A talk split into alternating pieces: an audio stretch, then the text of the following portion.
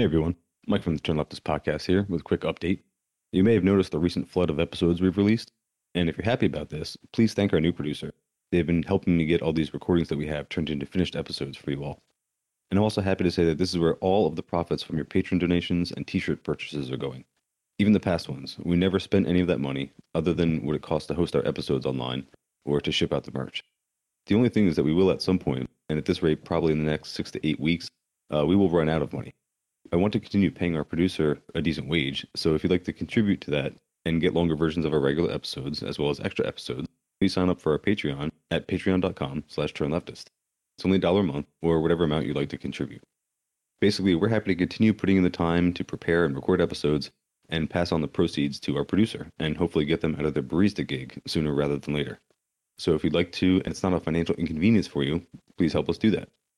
All of this is, of course, if you're fortunate enough to have such a thing as disposable income. And as always, if you sign up to the Red Nation Patreon and show us, we'll give you access to ours as well. Again, they're not affiliated, we're just big fans. And the same goes for our guest on this episode, Sophia Syntax. Signing up for her Patreon will get you access to ours. You have to DM me, though, it won't be automatic. One last thing is just a note about this episode. Our guest had some microphone troubles, so just a forewarning about some skipping in a few spots. The majority of the important discussion was unaffected, though. Thank you as always, comrades.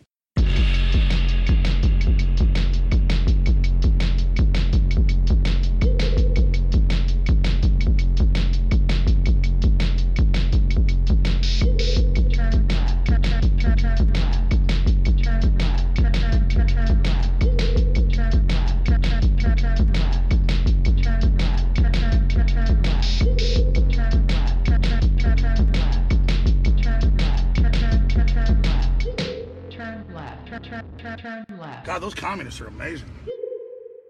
All right, everybody. Welcome back to Turn Leftist Podcast. I'm Mike, he, him. And tonight I'm here with Jaron, he, him. And Sophia, they, them. From the ANGR Podcast, the ANGR Podcast. You can find it on all the podcast platforms. How you doing, Sophia? I'm just so happy to be here. Thanks for having me. Glad to have you. So yeah, I mean, you seemed like the perfect guest to have. I listened to your podcast a bunch of times, and I wanted to talk about land back and decolonization for a while now. And I couldn't think of anybody better to have. So that's going to be the topic at hand tonight. And I don't have a whole lot of notes. I just have this article that I would like to read a bit about. And I wanted to get into basically some of these questions that I have about land back, because it's something that obviously is a hot topic in leftist spaces. And it's like an oddly contentious issue when I feel like it should not be.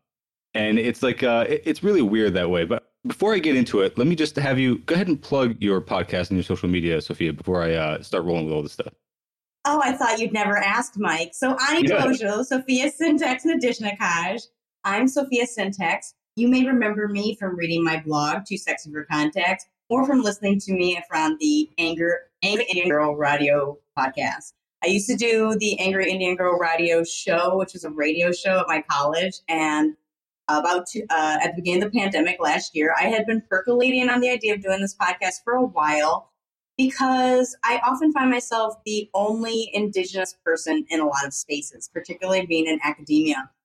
And I find myself answering the same questions all of the time. And it's kind of funny that you said that you thought of me immediately. That makes me super happy because that's totally on brand for me. Like I advertise myself as, if you need an Indigenous friend, if you don't have an Indigenous friend, I'm your Indigenous friend now. Because, nice. You know, the thing is, as you guys might know, genocide works. It works really, really well, especially in the United States, where so much time and energy has been put into annihilating my ancestors and our culture, our language, our way of life. You know, we make up like less than 2% of the population. So it doesn't surprise me when people say, wow, I've never met a Native American or First Nations person before. So that was sort of the impetus for why I started the podcast. Because I was like, well, you know, I'm very angry. I have a lot of issues. And honestly, it just kind of got to the point where I wasn't getting invited to parties anymore because I was such a buzzkill. Because it was always coming back to, well, you know, it was capitalism all along. Yeah. Womp womp. I guess I'll make a podcast. So here we are. So you can find me on Twitter and Instagram at ANGR Podcast. I also have a Patreon, but let's not get ahead of ourselves. You know, let me give you the free tidbits and see if you really like me. If you decide later, you can head on over to patreon.com/.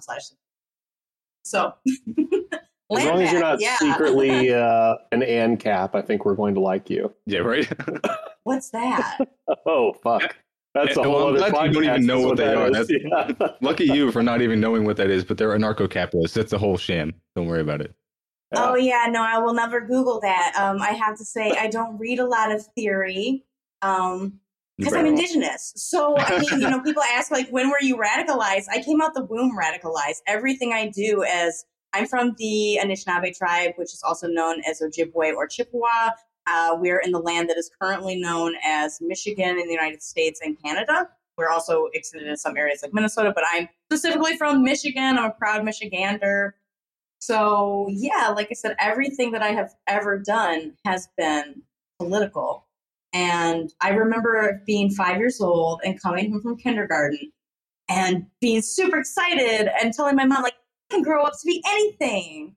And my mom walked over to our, like, BGs that we bought with the green coupon books, encyclopedia set, pulled it out, and it was a picture of the, I think it was 33 presidents at that time.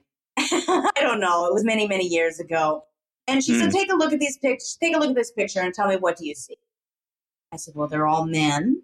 She says, "Right. Are you a man?" "No." I said, "Okay." I said, "Well, and they're all white." And she said, "Right. They're all white. You don't see any. You don't see any indigenous people in there."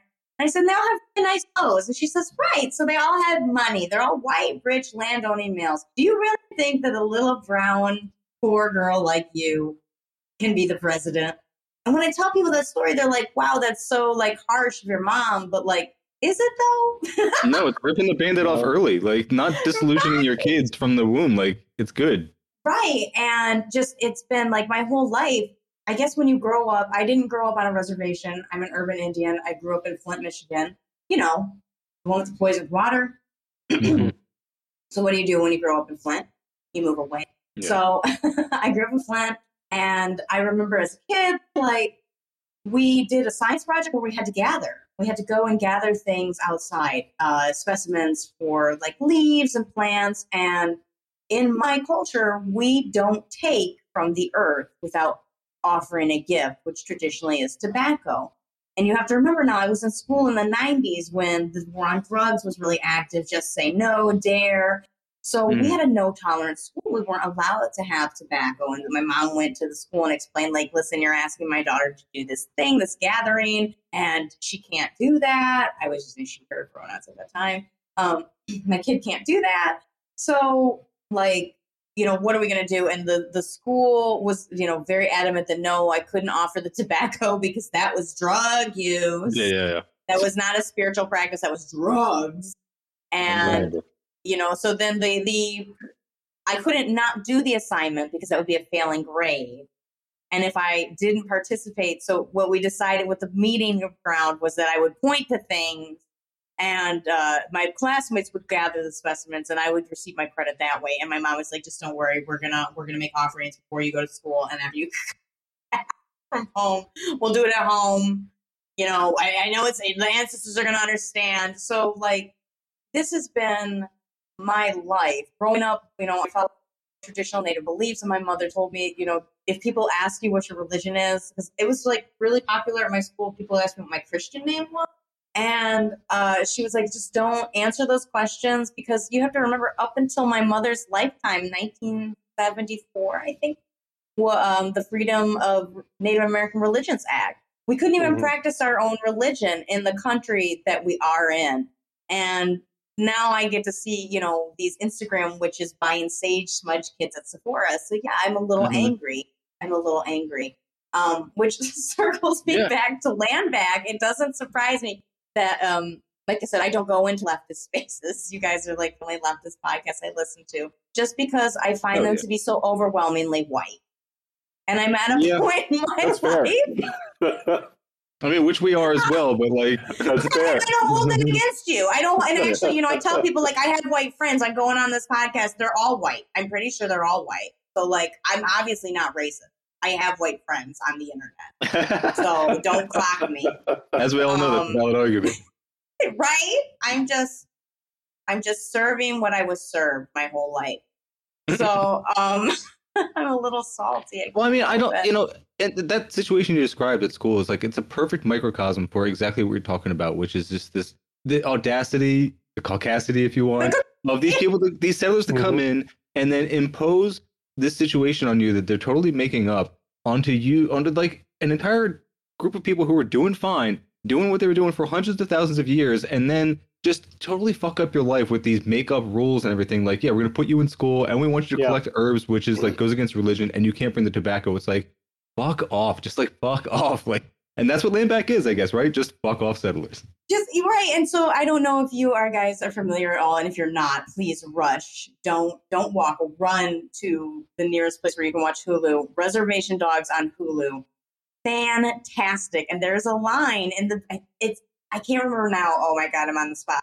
I don't remember if it was Rutherford Falls or if it was Reservation Dogs, but there's a spot in the beginning of one of these shows where it's two white people in like an old Chevy. It's like old retirees, and they're driving through the reservation and they see this graffiti that says land back. And the woman's like, land back? What does that mean? Oh, no. It's the man. It's the man, because the white woman was on our side. And he's like, land back? What does that mean? And she's like, well, it means, Earl, that they want their land back. What do you think it means? It means exactly what they say. Land back. What is hard to understand about that? And he's like, what are you supposed to do? Just give them the whole damn country? Oh, my Earl. And then she like ends up getting into a fight with them. And I'm like, yes, see, that's why I keep making my podcast.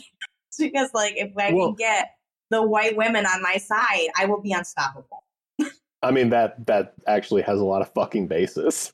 Honestly, like, yeah, white women in large numbers, they do a lot of things. No shade, like, for legitimate, like, listen, we already know that black women are magic, okay, and they are literally the canaries in the coal mine. Like, if I see people being misogynoir, I just don't even deal with them, because I know they're not going to respect me. They're going to respect me up to the point that they realize that I'm a minority, because I have white passing privilege as a light-skinned native that my dark-skinned and like Afro-Indigenous people do not have. So I get to occupy a lot of spaces with white people, and you would not imagine the messed up stuff that white people say when they think that nobody else is around. And I get to hear all that. I'm like a little ethnic spy, and I'm just like, oh no, you didn't. So yeah, land back. It's exactly what it sounds like. You know, it's this idea that the relationship between us and Mother Earth is symbiotic, and we have to claim this worship. You know, I was taught that you don't inherit the land from your ancestors. You're borrowing it from the next seven generations. And the way that we as Indigenous people, I think, and I say Indigenous, and I want to stop here because I think, and the article mentioned this, I think at some point that, oh no, or maybe this is something else I read. I don't know. I'm all over the place today. Sorry. Too much wine. I want to stop and make this point that when I say Indigenous, I am very much being inclusive of all Indigenous populations across the world. There is sometimes a tendency as North American First Nation natives to center ourselves as Indigenous people, but I would like urge us to go even one step beyond that, because our liberation as Black and Brown people in the Americas can't come without the liberation of Indigenous peoples everywhere. And that means my Aboriginal people in Australia, the Maori, and New Zealand. Like, we need it all, because when we look at areas where there's Indigenous stewardship, we don't see these climate disasters. It's crazy. It's all like, again, capitalism is the problem. You know, it's not, people say humans are a disease, and I take a lot of offense to that, because we are not the disease. Indigenous people have lived in harmony. Yep. Yes, we have lived in harmony with this planet for generations, and it was only like in the last couple of decades since industrialization happened, and we totally disregarded the planet and treated it as this dead thing. Yep. You know, oh my God, I can feel the colors of the wind coming. It's not this dead thing you can claim. I'm a caricature of myself.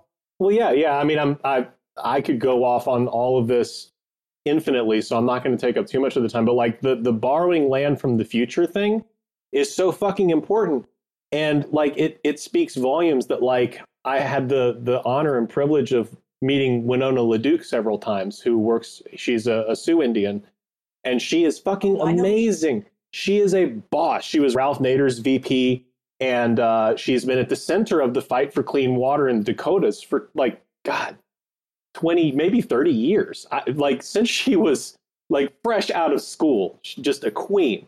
And it speaks so many volumes that, like, you know, we see something like the January 6th insurrection and they do nothing. But then you have these people who are saying, like, we just want to maintain these resources, to use them responsibly, to source them and allocate them responsibly and treat it with just a bit of fucking respect. And they get the entire U.S. military deployed on them. Yeah. You know, yeah. It speaks volumes. It even speaks volumes that, like, someone like Ruth Bader Ginsburg, who's a liberal icon, employed doctrine of discovery against a native tribe in like 2004. You know, like literally that's people think we've come so far from these ideas of genocide and racism and forcible physical suppression. And the truth is, from the Supreme Court to the Pentagon, we have not. It's been the same shit the whole fucking time. Yeah. 100%, 100%. My aunt was forcibly sterilized in a residential school. And, you know, she's one generation removed from me. She went in for a UTI, and it wasn't until years later when she was trying to get pregnant and was having fertility struggles that she finally went to a doctor, and they were like, you don't have a uterus, or you don't have these parts, you know, like you've been sterilized. Like, you know, this is happening.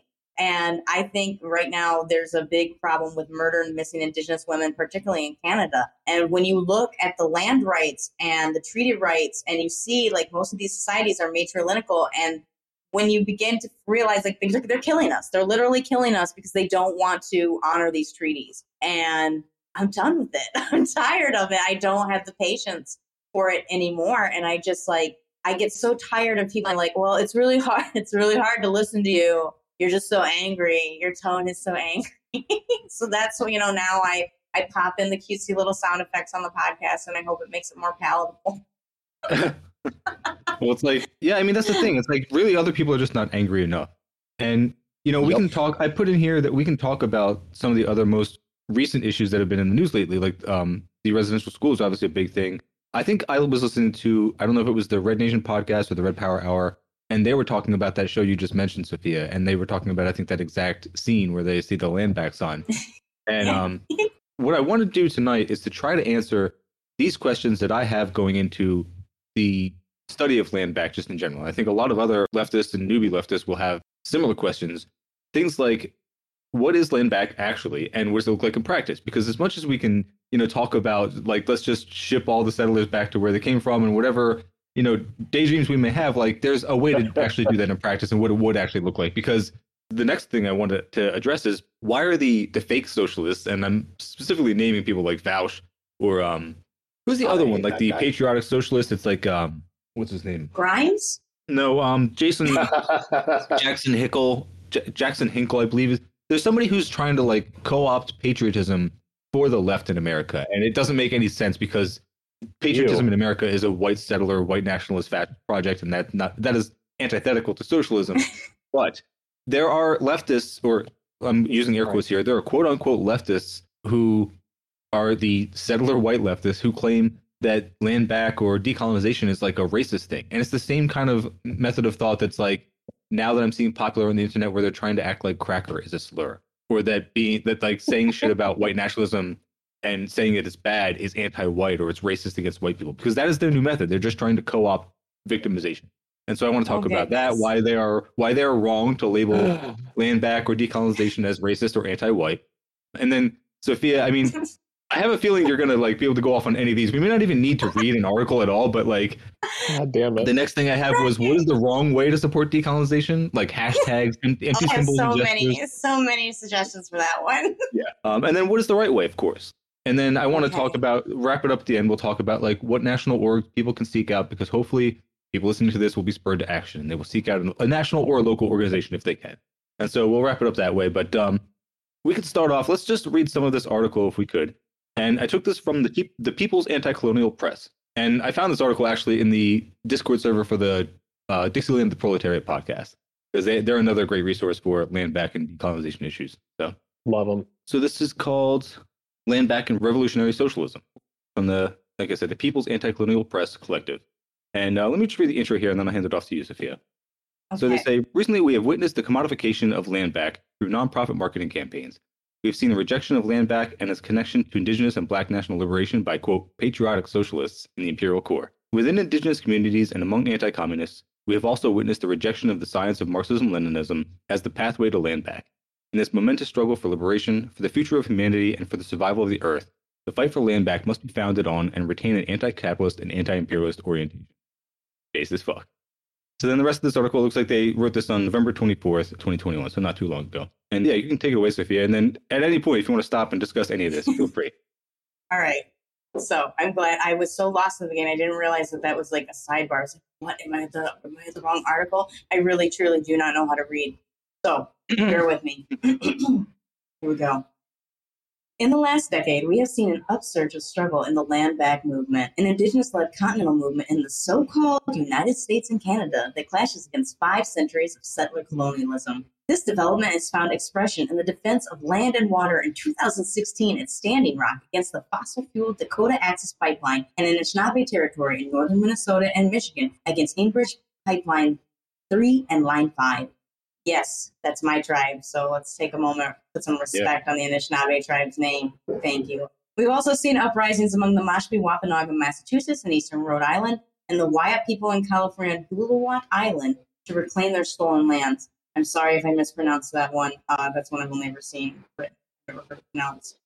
Sorry. We've also seen uprisings among the Mashpee Wampanoag in Massachusetts and eastern Rhode Island and the Wiyot people in California's Guadaluwak Island to reclaim their stolen lands among the I had trouble with that one too. Haudenosaunee. Yeah, if I have any of my cousins from those nations, please hit me back later, because that's Haudenosaunee people from the Six Nations of the Grand River to shut down settler encroachment on unceded territory. So I just want to take a pause here, and I just want to say I feel like what land back is in the most, like, the simplest terms. Mm-hmm. We would just like the settlers to honor the existing treaties, because there are so many treaties that y'all are in violation of right now, like so many lands that you already promised us. But as soon as you find something that you want, like water or uranium, like those treaties go out the window. So like if we could start there, just honoring the treaties that already exist, that would be fabulous. But I digress. Well, I mean, that actually makes me think, like, I'm sure someone has already come up with a map of just all the treaties that the U.S. is currently in violation of, and then what the territories of the U.S. would look like if the U.S. were to suddenly just honor their word. Just the simplest thing. Right? For our infographic liberals out there, that would make a good representation of what the bare minimum of land back could be. But yeah, continue. The bare minimum. Just do what you already said you would do. It's innately tied to, it's impossible to compare the struggles of two groups of indigenous peoples in different places, but it's very comparable in a way to when we look at the map of Israel. When you say Israel, and there's the map of Israel, but it has in it Gaza, it has in it the West Bank, and the West Bank borders, including the Sheikh Jarrah, is still under siege right now, you know? And we don't look at those borders as being legitimate, because we are told not to. We are taught not to. Israel is taught not to. The United States is taught not to. It's the very same thing with native lands and reservations and what is supposed to be yours. Absolutely. Yes. I had a very awkward situation when I was at an international conference recently, and a presenter from Tel Aviv was going really hard on like pro-Zionist tangent, and they looked at me for support, and they're like, right? And I was like, I'm indigenous. Yeah. No. You know, like to me, that says everything. And like when I tell people, like when I meet people, I'd say, I'm indigenous. I am Ojibwe first and foremost above everything. That influences everything about my worldview. It tells you everything you need to know about me, honestly. I am going to look at you sideways if you have a dream catcher. I kind of like it when white people have dream catchers, because it lets me know, like, warning, danger, Robinson, danger, Will Robinson, like, watch out. This is someone who thinks they're woke, but they really aren't. But maybe they bought it from a Chippewa person. So like, I'm like, oh, that's really cool. Where'd you get that? You know? And if they got it from like an illegitimate place, then cool, we can be friends. But if they got it from Urban Outfitters, probably not going to be friends. But yeah, just bare minimum, like do what you already said you would do in terms of the treaties. Back to the article. The indigenous nations of British Columbia have mobilized to stop the Trans Mountain Pipeline and mobilized in the massive and ongoing shutdown Canada blockades in support of the Wet'suwet'en. Oh, that, I know I messed that one up. I'm sorry. I went to their Instagram page today, too, and looked at it. The Wet'suwet'en people. I'm so sorry. Against the construction of a national gas pipeline through their territory. But hey, you know what? For real, Mike, it's way better if I butcher it. Like we can do that. That's why I was happy to let you read this one, Sophia. I usually read, but I'm happy to let you take this one. We can mess each other's names, but you can't. And again, my cousins in those nations, I do apologize. Please come through. I've got tobacco for you to teach me the right way to say your names. I want to put respect on those names. But continuing on, this upsurge is part and parcel of the fight against the economic and political crisis of a capitalist system in decay. Full stop. Yeah, that's why I like this article. Like, they don't pull any punches here. Right. I mean, like, obviously what y'all is doing is not working. It is not working. So we need to do something different. The contaminations of the waters and the land, the centuries-old dispossession of indigenous nations, the brutality perpetuated by the police and military forces against land defenders and water protectors are all inherent to the pursuit of profit underlying the capitalist order and oppression of colonized peoples under the yoke of imperialism. So, yeah. I mean, it's like your fist just goes up when you hear that shit. Like, yes, like that's, I can't even read it. I get too excited. I get too worked up. I'm like, yes. I know this is probably a white person who wrote this, but I'm here for it. I mean, I'm sorry. I never stopped. This is why I had to get a podcast. I never stopped. I know exactly how you feel. Yeah. Well, you know. The other day I was in a book club. I'm in a book club, obviously, of course I am. And I'm happy because it's a pretty radical book club. And we've been doing this like not so serious read harder challenge. And all of the books are like minority, Black, Asian, other voice, you know, original voices. I'm like, yes, this is what I'm here for. If I have to get one more book, like must read list, and it's got Catcher in the Rye on it, I'm going to screen. So I've always hated that book. It's not good. It's not well written, but I digress. I just recently. Sorry. Yeah. No, I know. I'm okay. We're not going to touch Catch in the Rye. We're having a good day. We're going to get back to my life. Recently, we have witnessed the commodification of land back through nonprofit marketing campaigns. We have seen the rejection of land back and its connection to indigenous and Black national liberation by patriotic socialists. This is in air quotes, in the imperial core. Within indigenous communities and among anti-communists, we have also witnessed the rejection of the science of Marxism-Leninism as the pathway to land back. In this momentous struggle for liberation, for the future of humanity, and for the survival of the earth, the fight for land back must be founded on and retain an anti-capitalist and anti-imperialist orientation. Sophia's mic cut out for a second, sorry. So what does this look like in practice? I am really tired of seeing like land back as a commodity, like bumper stickers or whatever that are not coming from indigenous artists, something that I have personally seen in my social networks. I'm friends with a lot of indigenous artists, and bots have been combing through their Twitter feeds or their Zazzle, whatever shops they're using, and then stealing their images. And then you find them on these third-party websites, and it's like land back, the feather or the arrow. I've seen this happen to a couple different artists, and it's always the same thing. It's always some like third party designer company from China that like you can't actually shut down. You send complaints to, they don't take anything, and they just like take these profits. They steal these artists' work. And that is so irritating to me. Like, y'all really just can't let us have anything. Yeah. No, that's fucked up. Cause I mean, I could see how easily that would happen too. Like just fucking bots, like you're saying, just scraping all these images from original artists and everything, and then just putting it on a sticker, putting on a fucking t-shirt, and just slapping it out there because they have the website set up to do it already. Like the most egregious part of this particular artist I saw, the stock image photo that they had with it was like these two little towhead, super blonde kids. Oh god! I'm just like, read the room, bots, read the room.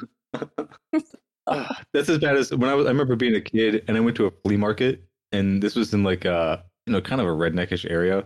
And there was one vendor who had like a whole bunch of just all dream catchers, all these like just totally butchered, fake indigenous looking stuff. And one thing was a mirror that was painted, and it said the Indian 10 Commandments. And then it had like 10 commandments that they made up, and they were like, be nice to Mother Earth. And I'm like, this is fucking disgusting. And I'm 7 and I can tell this is disgusting. Like, right. It's like, oh my God, it's so gross. And I, you know, oh my gosh. Okay. I wasn't going to tell this story, but I'm going to tell this story now. Go for it. Light it up. So I had a white friend. I was friends with this person for like 10 years. I was in their wedding. They were a sponsor on my first podcast, like really close with this person. This person is a burner. I don't know if you know what that means. I didn't for a long time. I liked my life better before I knew what it was. But for the listening audience at home, let me take a picture with my words. There's this thing in the desert burning, man, and it's basically white people going out into the desert to try and pretend like they're indigenous. Leave no trace, they say, and yet they wear feather boas, which are moop, which is matter out of place.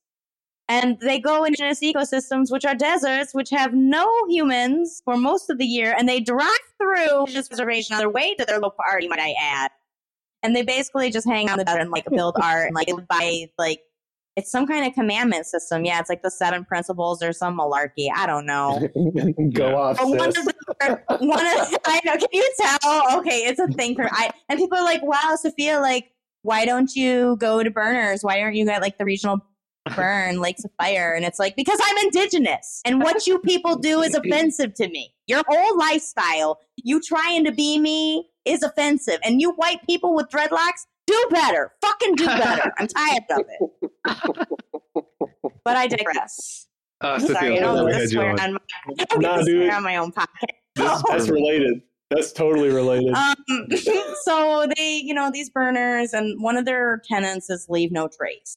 And it's supposed to be like, you know, pack it in, pack it out, which on its surface, I agree with that. Yes, leave no trace. So this person and I, we went on a trip together, and we went to Mackinac Island, which in my indigenous like teachings is like a sacred land. It's, you know, it's very precious. And as I've said before, we don't inherit the land from our ancestors. We borrow it from our descendants. And the whole time we're on Mackinac Island, I'm complaining about like, fuck my people. Look at these white people walking around acting like this is their Disneyland in Michigan. I hate it. You know, this is a sacred place. Show some respect. Blah, blah, blah, blah, blah. The whole weekend. And then we go out into the state park and we come back, and I'm in our hotel room and I look out and I see, and she's got a rock. She's taken a rock from the national park. And I'm like, what are you doing? Have you never seen Indiana Jones? This is how curses happen. When white people take shit from places that they're not supposed to, this is how your ass gets cursed. And she's like, we do that a lot. I'm really sorry. I just wanted a memory of our time together. I'm like, okay, cool. So now you set the bar. I'm just going to come into your house and anything that I like. Oh, I just wanted a memory of our time together. Oh, I just wanted to remember this. And that's why I took, you know, your bong or whatever. Like, for real. I was like, okay, is this what it is to be a white person? You see stuff you like and you just take it? I can get on board with that. I kind of see why you don't want to give us the land back, because it's great. It's great. You just see it and you take it. Oh, okay. I could get used to this. But I digress. Yeah. And now, funnily enough, she's starting to go bald. And I'm like, well, maybe you shouldn't have taken that rock. That was such a good way to end that story. Yes. Well, bitch, maybe you shouldn't take it back. The Earth is taking it back. Crazy. Like, after your marriage is fine, like, you've got no friends, and like, oh, I wonder why that happened.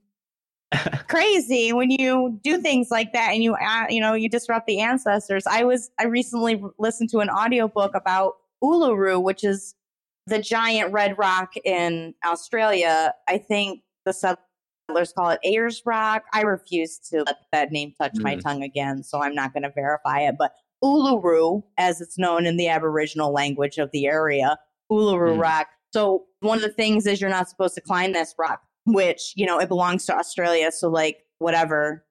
Why should we listen to the indigenous people who have lived here for ages? So I was listening in this book. They said that there have been, and you're also obviously not supposed to take any of the rock from the place. Yeah. And there have been so many, like, there's like a book full of letters that people have written, like apologizing to the spirits of the place after they've taken rocks, and like where they've tried to mail them back to the park because they take things and then bad stuff starts happening to them. Yeah, wow, they fucked around. They found out. Too bad.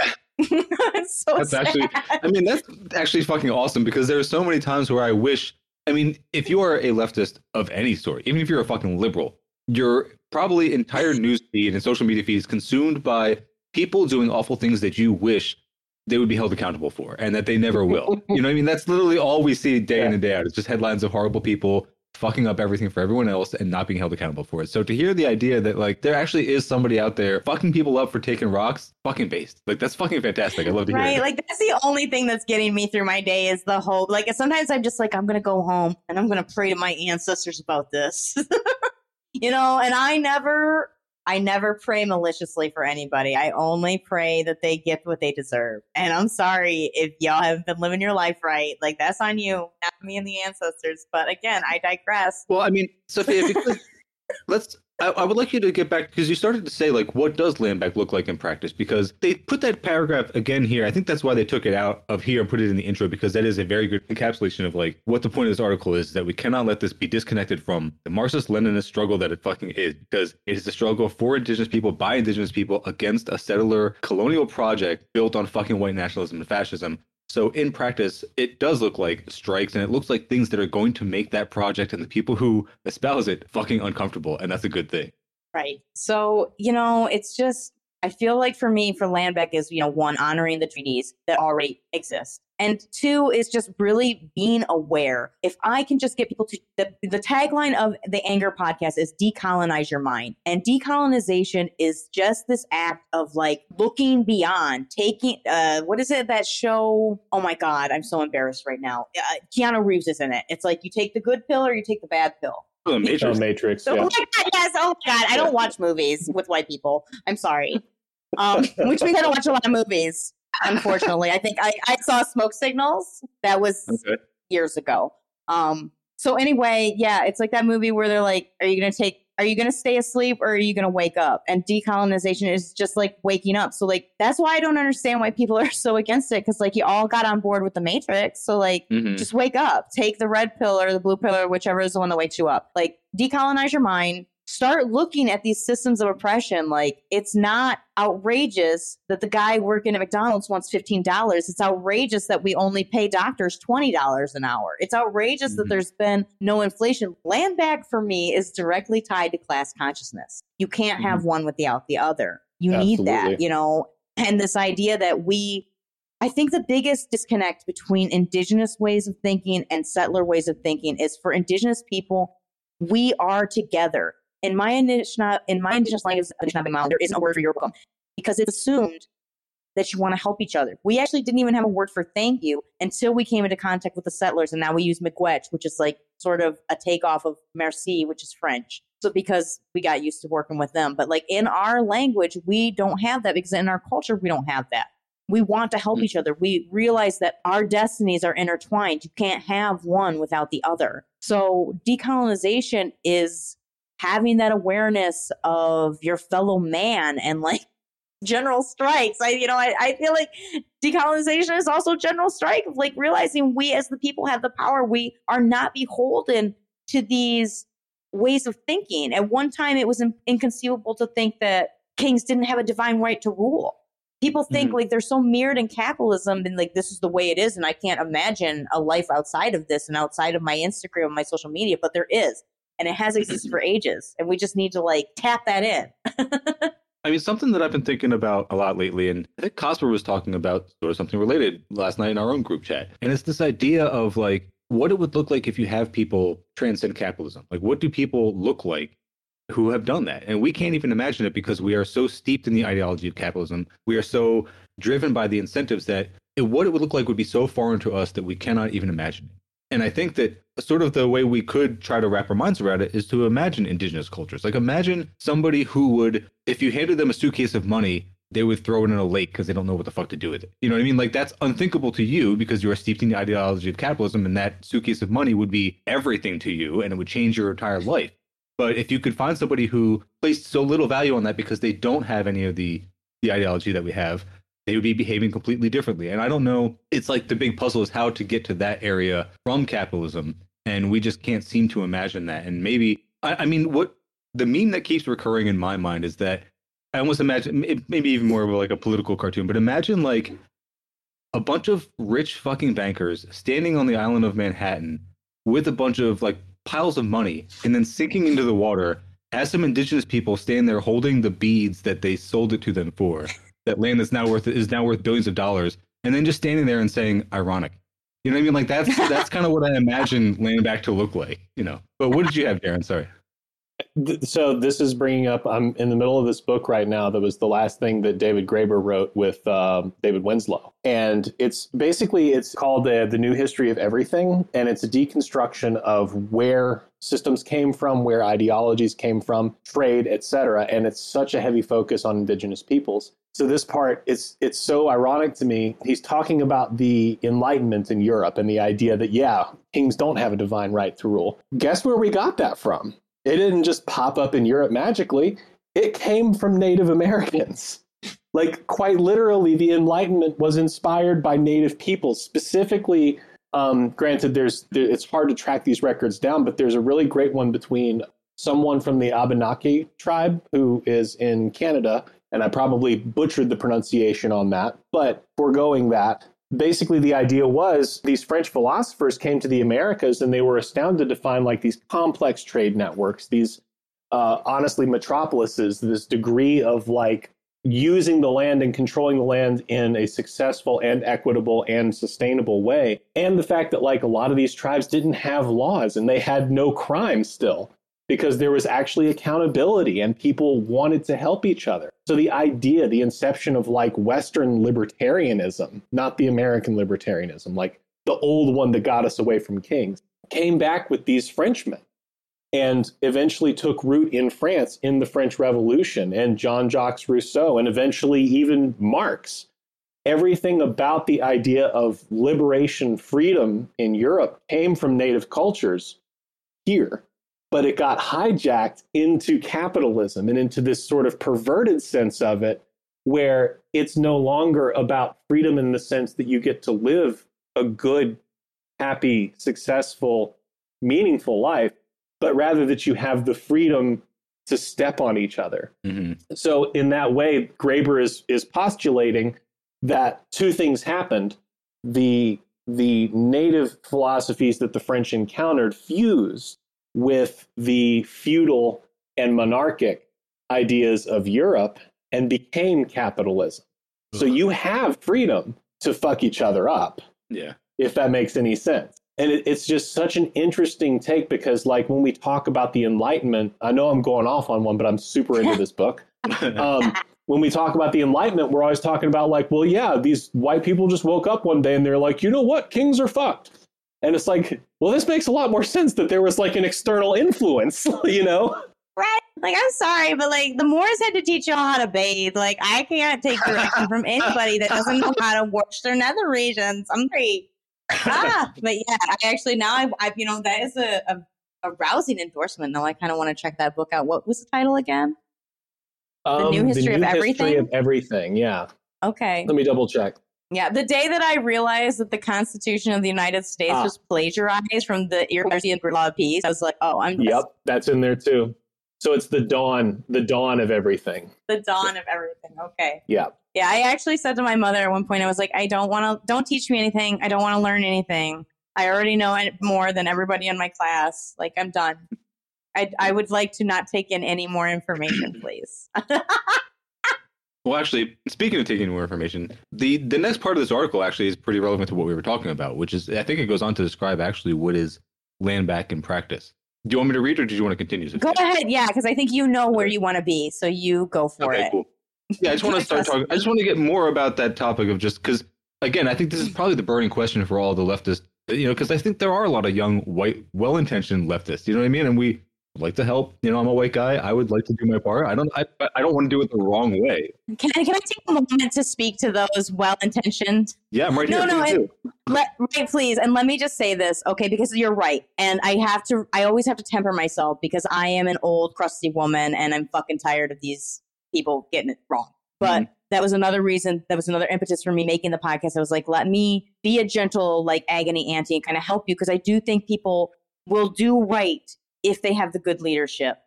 One thing I really need to emphasize to my young leftist comrades, please. Something that happened that really bothered me during the no-DAPL, the Dakota Access Pipeline, this was, I think, 2016. There was a group, not surprisingly, it was a group of like burners in Detroit of some artists, and they were going to have a fundraiser for the no-DAPL, which I was 100%, yes, please, we really needed that. I had cousins that were there at that time, and it was really brutal. They had just brought the National Guard in. It was freezing temperatures. The National Guard was turning water on these water protectors, like freezing temperatures, like it was bad. Yeah. And so I was 100% behind this benefit fundraiser. They got like an old car and people smashed it. It was very white to me. Okay, I'm just going to say, I'm like, I felt like this money could have been, the money that was used to throw the party for the fundraiser, I felt like could have been actually directly funneled into it. So in that respect, it felt very performative. But, you know, I'm used to getting scraps, so let me just take what I can get. So then they raised about $3,000 at this fundraiser. And I was like, wow, guys, that's so awesome. Here is the Amazon wish list for the DPL, for the people who are at the camps now. You could buy a generator for them, and they really, really need that. You have got enough to, and like, I know we all hate Amazon, but they do have free delivery, and, you know, fuck you, Jeffrey Bezos. I'm ordering my generator for my comrades out there on the front line. So like, we do what we have to. There's no ethical consumption. That was the rope, you know. Right. And this guy looked me in the eye. This guy knew that Ojibwe was indigenous, lived on the other side. We lived in like an artist collective. He lived on the other side of the wall from me. I listened to him play piano all the time. This man looked me in the eye. This white man, he had to get on his tippy toes to do it, but he looked me in the eye and he was like, no, we're going to go down there and we're going to give out the money ourselves to deserving individuals. Fuck you, man. Like, no, fuck you. That's a huge fuck you for me. And then they drove down there. They used the money on the gas and the food to get down there. And then they gave out micro grants. They walked around the camp and like gave money out to people who they felt were deserving of the money. And I was like, so yet again, white people have used Native resistance as a way to like fucking find themselves. It was just like, oh my God, I went down there and I had this really moving experience. And you know, and then this guy came and he played the flute and it was like Carlos Nakai and he painted with all the colors of the wind. And I talked to Grandmother Perlow, don't break your arm jerking off. Okay? That's all I have to say. It was so insulting. The fact that they felt the need to decide who is deserving and who is not after these people already had a fucking Amazon wish list, as problematic as Amazon may be, if they have, like you said, it's convenient, it's easy. And yeah, if they have that list, they would do what they want. And then you're like, no, we know better. Typical, like right. Pure white. Bing, bing, bing, bing, bing. That was exactly. I mean, like you're taking that sovereignty, that onus, away from the actual water protectors, and inserting yourself in a situation where you're not only not needed because none of them were medical responders, none of them had any skills whatsoever, none of them had any military training. They were dead weight. Okay, I was in the military, so I have really, really strong feelings about being dead weight on a mission. And that's all these people were. It was 300 pounds of dead weight. You're down there, you're taking up latrine access, you're taking up water access, you're taking up shelter access, food, all those resources into these kids on a mission who were trying to find themselves when really it should have been about the water protectors. And that is to me the most egregious and the most frequent problem that I see with white allyship in these spaces is It is not an opportunity for you to find yourself. Don't make it about you. You know, like center Native voices. I'm not saying like, oh my God, you know, white people can never wear Native stuff. Like, no, please. Like we have beautiful artwork. I get it. I get why you want to wear it. Buy that from a Native artisan. Like we're all over our place. Buy it from an indigenous place. Okay, my cousin had an Etsy shop. I can hook you up. Like you're not going to get a deal. I'm not giving you a discount, but like I'll give you the link. Like, you know what I mean? Yeah. Like, that's all I want is for people to see us and to center our voices in this fight about decolonization. It's not this like cutesy little thing that you can hashtag. And then I don't even know what the Native equivalent would be of the black square. Like, you post a red square? I don't know. Yeah. No. And it's honestly what I really want from you, comrades. I want you to turn to your racist aunt and uncle, and I want you to disrupt Thanksgiving, or as my people call it, Thanks-taking. Like, I want you to make your family members uncomfortable. no, your Redskin jersey isn't okay. You know, no, your Blackhawks jersey isn't okay. No, I don't like that you root for the Kansas City Chiefs. No, stop it. Mm-hmm. If you won't give me my land back, at least stop using my people as a gross caricature and a mascot. I know I'm asking for a lot, but...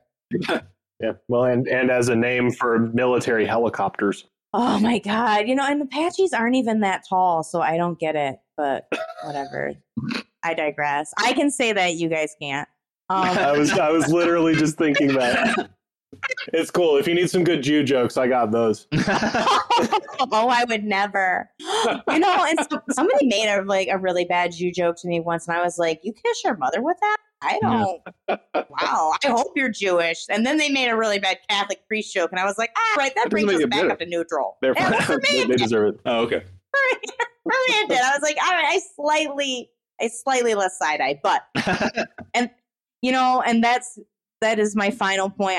If I have to make one more point before I let us get back to the article, is that, and the article does touch on this, Black and Indigenous liberation are intertwined. In the Native community, we have our own issues of colorism and being who's a more palatable Native. There was recently some kerfuffle because there was a major, I think it was Sephora, it was a major campaign in Canada, and there were no Afro-Indigenous Natives in the campaign. They were all very white passing, palatable Hollywood Natives, I would say, which, you know, that's not a knock. Okay, we're not all Plains Indian. All right, I'm not super tan. I'm from the Eastern Woodlands. My people live under trees. Okay, no, I'm not out in the exposed sun. So you can't have one without the other. And that's, I sound like a broken record, but it's class consciousness, race consciousness, we are all in this together. It's all of us against capitalism, literally. Yeah. Spoiler alert. I mean, while you were saying that, I was thinking that I say it all the time on here that Black Lives Matter is the vanguard party of the U.S., if there is one. But I think that applies equally as well to any indigenous organization that is doing any kind of land back or decolonial struggle, that is fighting any of these fights, that is doing any of these protests, because it's all the same thing. It's all the same struggle. And it is all the same kind of playbook, which is that you just resist these state apparatuses and the people who are manning them any way that you can. And so I don't know, the future may be, and I always say that Black Lives Matter is the one because it's the biggest one, and it's the one that gets the most media attention, and it's the one that had all the protests going around for an entire summer. And I'm sad that that's not still going on, because all the things they were protesting are still happening under Biden, you know, as we all expected that they would. But I guess that's all just to say that for all we know, the future of the U.S. may look like a bunch of fascist and white nationalist groups with their guns scaring everyone off who is in dire straits because climate collapse and just the economic situation is getting so bad that everyone is proletarianized and everyone is desperate. And these people start running towards mutual aid groups run by Black Lives Matter, run by Antifa, run by indigenous organizations. And that's how they take over the U.S. is they literally transform it into something that actually does work for people just by replacing the non-functioning unsustainable piece of shit white settler structures that have just ruined the place over the last couple hundred years in a surprisingly short amount of time. Mike, that's the one of the first times that you've given me a lot of hope on this podcast. It could happen, buddy. It could happen just because it needs to. There's good things that could happen. Yeah, I don't think people are making this connection between these catastrophic climate disasters that were happening. I mean, Hurricane Katrina was a huge catastrophe in our nation, and why we didn't wake up then, I mean, I'm not surprised. Again, I'm a Native person in the United States. I'm not surprised. This has been going on. This has been going on, and I feel this comes back to the idea of, you know, decolonization. So what land back? What is land back? It literally looks like, give me the land back. You know, I need you to decolonize your mind. I need you to push back against this history that you've been giving. Even this story of Thanksgiving, that was the first episode I did on my podcast. And what is the real story of Thanksgiving? Thanksgiving for who? You know, because Americans have been fed this idea that life in America is the best. And so many of us didn't have the opportunity to travel abroad. And people have never seen that there's another way of life that is actually whoa, way better. You know, wow, I don't have to work two jobs to be broke. I have socialized healthcare, you know, and I really stupidly, naively thought that COVID would really blow open the whole, you know, U.S. worker thing. You know, I was so disenchanted. Every crisis, you think this is going to be the one, and it never is. It's what the fuck does it take Yeah, like why? You know, and I just see like the rich and powerful, these colonizer populations, they just, I mean, we're seeing it right now with like the vaccines, like how the lower income countries didn't get the vaccines. The U.S. started vaccinating kids, and now it's mutating and things are messed up. And it's like, if we were taking this decolonized approach of like, we need to care for everybody. No one eats seconds before everyone eats first. You know, in native gatherings, you don't always even like get your own plate. You might serve you serve somebody else first, depending on the tribe, because it's just more of a community. And I think that's really the disconnect. And I think that's what's going to really be the struggle of getting colonizers and settlers on board with land back, because it's just so jarring to think about like, well, if I give the land back, then where am I going to go? You know, like what's going to happen to me? I can't go back to Caucasia. Caucasia's not even a real place. Get back to those mountains. Right. It's hard. Let me take this. I'll take another crack at this next paragraph here, which is trying to just, I guess, describe exactly that. Like in practice, what does land back look like? And so they say land back calls for the return of land to indigenous stewardship. But what does this really mean? In essence, it means the end of for-profit capitalist exploitation of the land and its resources, and the dismantling of imperialist subjugation of nations and peoples. The indigenous conception of land views land as relative, one that we are necessarily responsible to, just as we are to any other relative. Indigenous kinship understands that land is not an object to be possessed or exploited for profit. Land is not private property. This concept of land is in alignment with the Marxist conception of land held in the commons. Marxism identifies that property ownership excludes human access to the commons and continues the dispossession of people from their obligation to the relationship with the land. The settler U.S. enforces this exclusion and dispossession. Thus, land back necessitates the dissolution of the United States. Base? Yeah. This movement and this conception is not unique to North America. It has found expression in several other countries in the Americas, wherever indigenous people live and strive to steward the land and protect it from the depredations of monopoly capital. In the Amazon jungle against the destruction of the forest by agribusiness and cattle ranchers, in Bolivia for the recovery of natural resources from multinational mining corporations, in Ecuador for the protection of the rainforest against oil drilling. While land back as a movement is inherently at odds with capitalism and imperialism, certain monopoly capitalists have found it advantageous to send their financial support to indigenous organizations advocating for land back. Thus, for example, Jeff Bezos, the billionaire CEO of Amazon, gave South Dakota-based NDN Collective $12 million in 2020. What a nice guy. That's like a penny for him. Right? Wow. Thank you, sir. Can I have some more? Literally just like Mr. fucking Daddy Warbucks, like walking down the sidewalk and like pelting a homeless person in the eye with a penny. Like just like an insult. Right? But he didn't send us a fucking generator, did he? Something we could have actually fucking used. Right. Excuse me. Yeah. And I just want to circle back right quickly because you talked about the Amazon, indigenous people in the Amazon. And I'm living in Brazil now. And it is so horrific what is happening under Bolsonaro, these people living in the Amazon. I recently went to the Museum of Portuguese Language in Sao Paulo.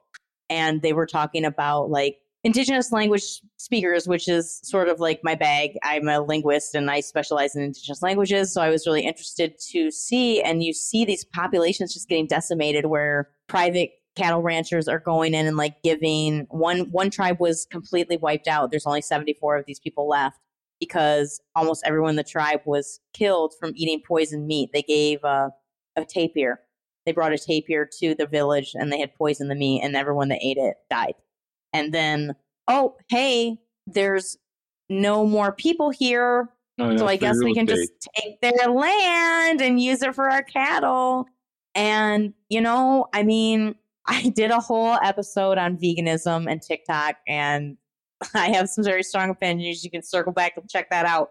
But honestly, you know, one of the ways that we can help is until we can get the land back is not even quit eating. You just reduce it. Like if you reduce 30%, of what you're eating, I think it would be helpful because they're only able to get away with it because there's the demand, you know? Mm-hmm. And I'm not going to be so cavalier as to suggest that this is all a personal responsibility because it's fucking not. It's systemic, 100%.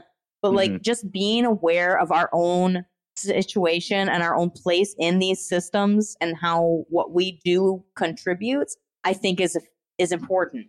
You know, again, I don't want to say that like everyone it's all personal responsibility, because it's not, but we also have to be aware. Yeah, that's true.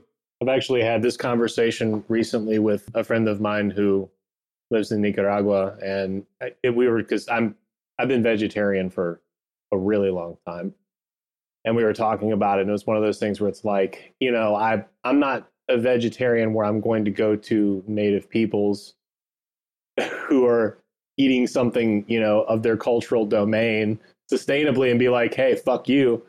No, I'm vegetarian because factory farming is fucking killing the planet.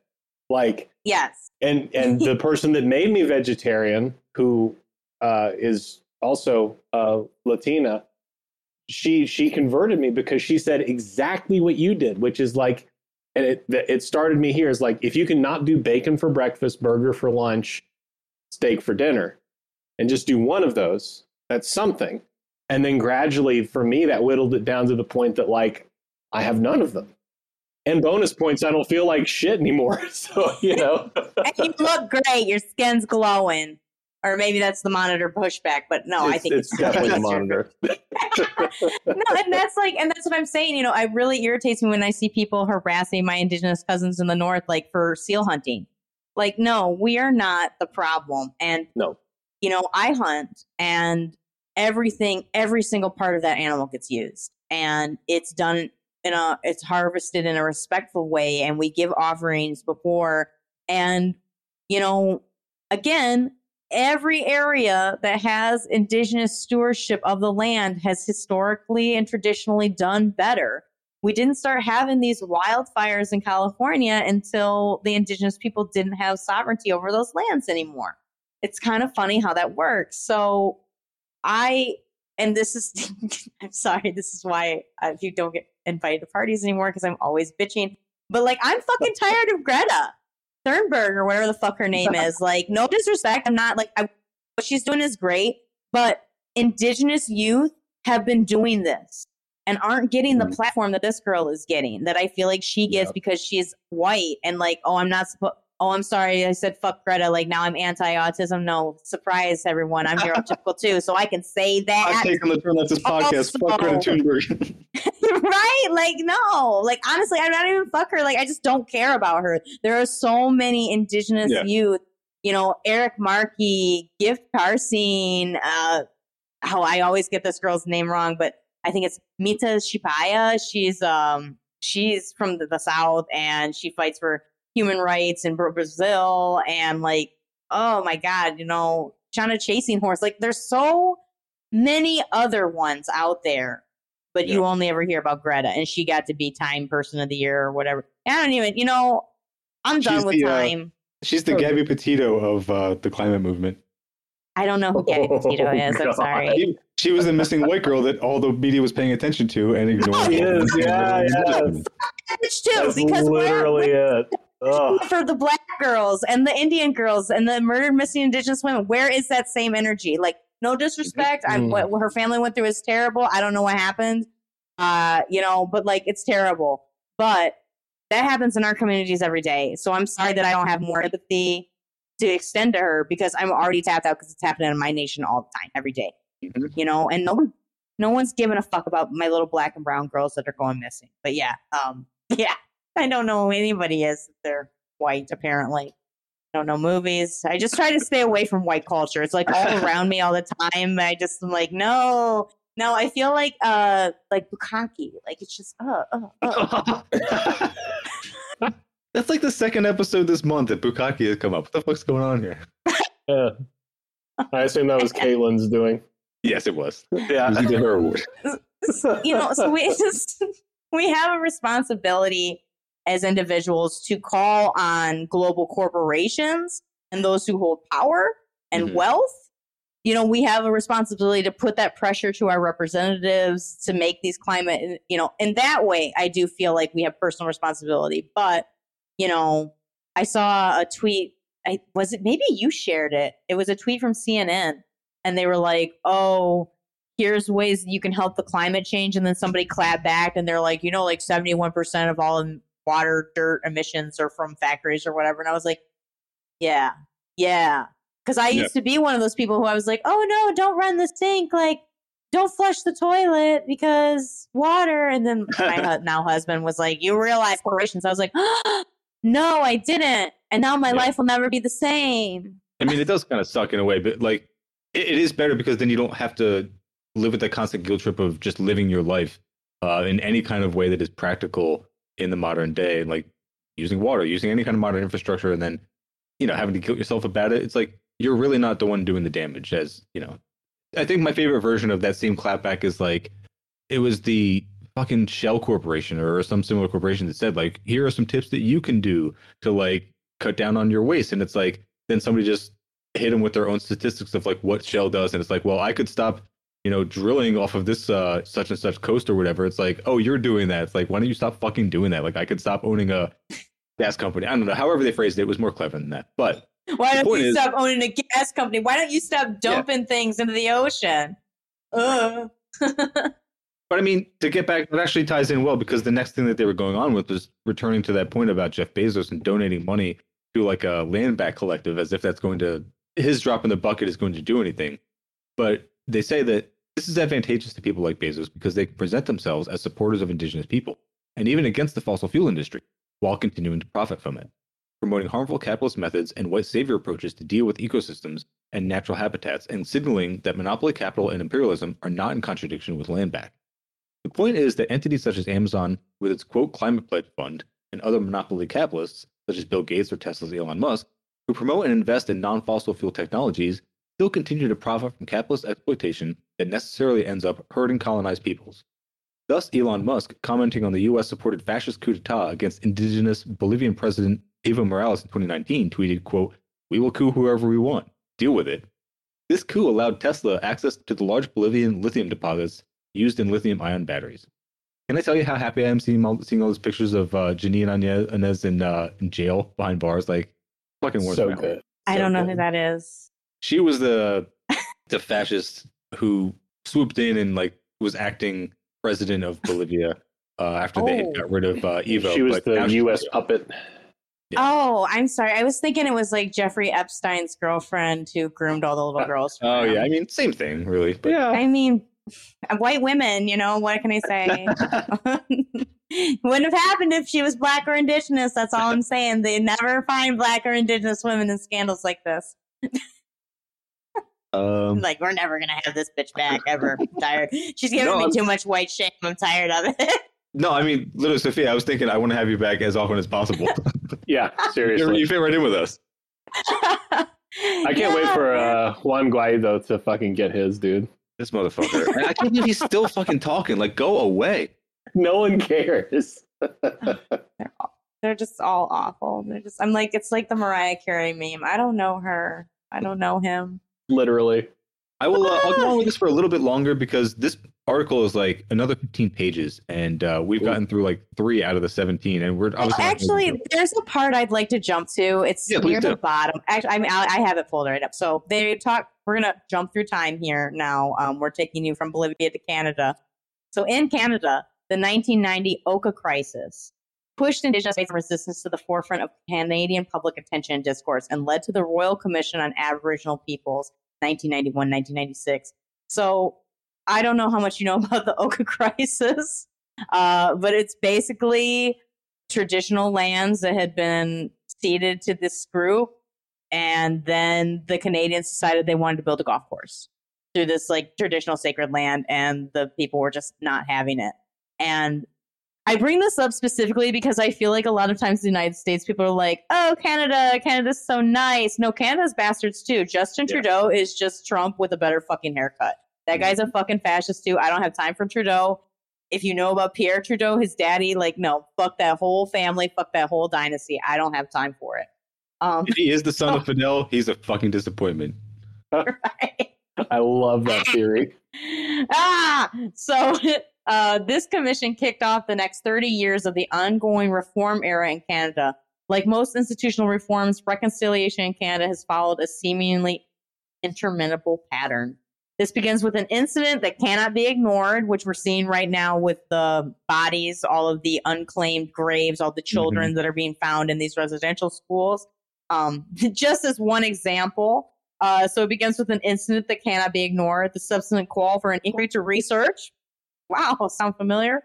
Which ultimately yields a report with recommendations to fix the issue. These include the Truth and Reconciliation Commission of Canada, 2009-2015, and the Missing and Murdered Indigenous Women and Girls National Inquiry, 2019, and various provincial reports, including the Ipperwash Inquiry, 2004-2006, and the British Columbia Missing Women's Commission of Inquiry, 2010-2012. These 5 reports in 30 years have provided over 1,000 recommendations to the Canadian governments, institutions, and populace. How many of those recommendations do you think actually got implemented? I'm guessing like 0. I don't have numbers, so I don't want to say anything inflammatory. Yeah, I'm just going to guess that it's. I would guess 0. Next to nothing. Yeah, I'm going to guess it's next to nothing, but I can bet that there's been a number of like insincere land acknowledgements with, you know, mispronounced names. That's the thing that I've been noticing, like in my Canadian spheres, is like these people do land acknowledgements. I just want to acknowledge the land that we're on. This is the land of the Iroquois people or whatever. But you know what? Your land acknowledgement doesn't mean jack fucking shit to me. If you're going home and you're buying things that contribute to fracking, that are disenfranchising my people, it doesn't mean anything to me. When you do a land acknowledgement, when you have a Blue Lives Matter sticker on your car, because police states hurt black people, they hurt indigenous people. I mean, proportionally, I'm not trying to get into a pissing contest with my black comrades. But proportionally, they kill more of us. Police kill more Native Americans. Oh, shit, I didn't know that. Proportionally, mm-hmm. But like numbers-wise, obviously they kill more black people because there's more black people to kill. Right. I know that's not my best soundbite, but you know what I'm saying? But no, I mean, it's the same thing that like when the fucking annoying white people were trying to do the counter Black Lives Matter thing and say that more white people were killed. It's like, The fucking racists understand how proportions work when they do the 1350 memes, and they want to make it seem like crime is a thing that only happens in communities of color. And then all of a sudden they understand how proportions work. But then when you describe to them that proportionally black people and now indigenous people are killed far more by police because that's what police fucking do. That is literally their job. Then they all of a sudden don't understand how proportions work. That knowledge goes right out the window. Oh my God, right? Math. The math is mathin', but I don't know how to do math. So for me, again, you know, land back is tied to decolonization. It's tied to abolition. You know, this police state, and even I'm super anti Bureau of Indian Affairs. I don't like, you know, this blood quantum thing, like how much Indian are you? We are the only population that has to prove who we are, which I get it, especially with all the pretendians. But the blood quantum is just a way for the U.S. government to not honor the treaties. Because take phrenology shit. Oh, well, okay. So take, for example, I'm happy to share my own history. I'll put my business out on the street. I ain't above it. So my mother is indigenous. My father is also indigenous, but he is an indigenous person from Mexico. The United States will not honor more than one tribe. Okay. So my mother, now get this. My mother is 100% Native. Okay. But my grandfather is from one tribe and my grandmother is from another. You can only claim tribal lineage. You can only affiliate with one tribe. So that automatically takes my mother, who is 100% indigenous, to 50%. Okay. Yeah. So now that means that anybody that she had, any children that she has, is automatically going to be half of that. Mm-hmm. And so because I don't have a father on my birth certificate, they halved me again. So now I'm 1/8 and I don't have any legitimate claim in terms of blood quantum to my tribe. Yes, I see a hand. Thank you for raising your hand. Sorry, that was my teacher mode. No, we all do that, especially after, I think I'm on beer 4. Because I will interrupt people after beer 4. But I was actually, so there was a book that I was recommended a while ago from my buddy's father is a professor, and he's also half Choctaw. And he recommended this book called Custer Died for Your Sins by Vine Deloria Jr. And it's a fucking, I mean, it is a crazy book to read. And it goes really into depth about how the Bureau of Indian Affairs actually doesn't just enforce what you described, but like kind of actively works to implement it, and mm-hmm. it is a reduction of right to the mantle of what natives should be having. It's a systemic way to deny people of the mantle that they should have been assured in the first place. And it's through bureaucracy. Yes. And Vine Deloria Jr. postulates that, like, yeah, we should be looking at tribal councils. We should be looking at regional councils. We should be looking at all of the things that the native nations had in the first fucking place, instead of this literal federal organization that is obviously working for the federal government that is genocidal to native people. Yeah. It's all one, like one head on the same serpent. Yes. We need to get rid of tribal police. We need to get rid of the Bureau of Indian Affairs. We need to get rid of all the police. Abolition now. And oh my God, who are you going to call when your husband beats you up? Well, I wasn't going to call the police. So as a woman in America, I know better. The back of the SRA t-shirt says, "We protect us." It's like, it's kind of a weird phrasing of it, but like, that's ideally what it should be, is that it should just be community defense force and everything. Hey, you know, if I wanted to fill out, 2 hours worth of paperwork and have my dog shot, I could do that myself. Exactly. Yeah. Yes, we protect us. And, again, that totally goes in with my culture as an indigenous person. Like, yeah, we protect us. Like, yes, the outside systems have never benefited us. They're never going to benefit us. And my only hope is to get enough white people on my side. Well, okay, so I'm glad to stand in the front. That brings me to the next thing I wanted to touch on, because we got about a half hour left of our set aside recording time. We may run long. I don't know. I feel like, so I was worried that we may not have enough to talk about. I can see that's not going to be a problem with you, Sophia. Like, you have plenty of stuff to say, and I'm happy for it, because we want to hear it. We should do this again. Absolutely. I was trying to think if you want to pick another topic that's related to this, or just talk more about this. Like, we absolutely. It's such a joy. I just love to complain. My goal in life is to complain so much people mistake me for a Parisian. So I feel like I've gotten there. In Judaica, we call it kvetching. Yeah. Yes. Oh, not to brag, I wrote a little comic when I was in high school, and it was like, "This is your dog. Does he do any tricks?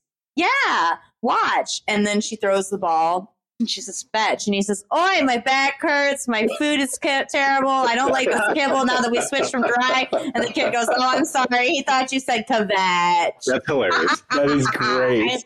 I'm very funny. I didn't have a dad. You're like, "Why do you like this?" "Because I didn't have a dad." Well, okay. So then, I'm glad you said that, we should get some white people to just kind of act as a barricade and protect all these indigenous protesters and everything, because so I think we kind of touched on the question. Like, I want to spend, like I said, the last half hour of this, try to answer these questions if we can. And so we covered what I think, what is land back and what does it look like in practice? And in practice, it's not going to be the easy answer. Like, if anyone was hoping to get an easy answer out of this podcast, the answer is that it looks like Marxist Leninist struggle. It looks like everything else that we are doing to fight capitalism in this hellhole. It is community organizing. It is joining the org, it's going to the protest, and it is eventually making wins that hand over infrastructures, things that have been taken by the state, and handing those back over to indigenous people. If you can make those wins by doing this kind of ground level struggle, that is what land back actually looks like in practice. Right. If I can just get people to not buy dream catchers from Urban Outfitters and to donate that money to bail funds instead, we will be making huge progress. Yeah. It's as simple as that.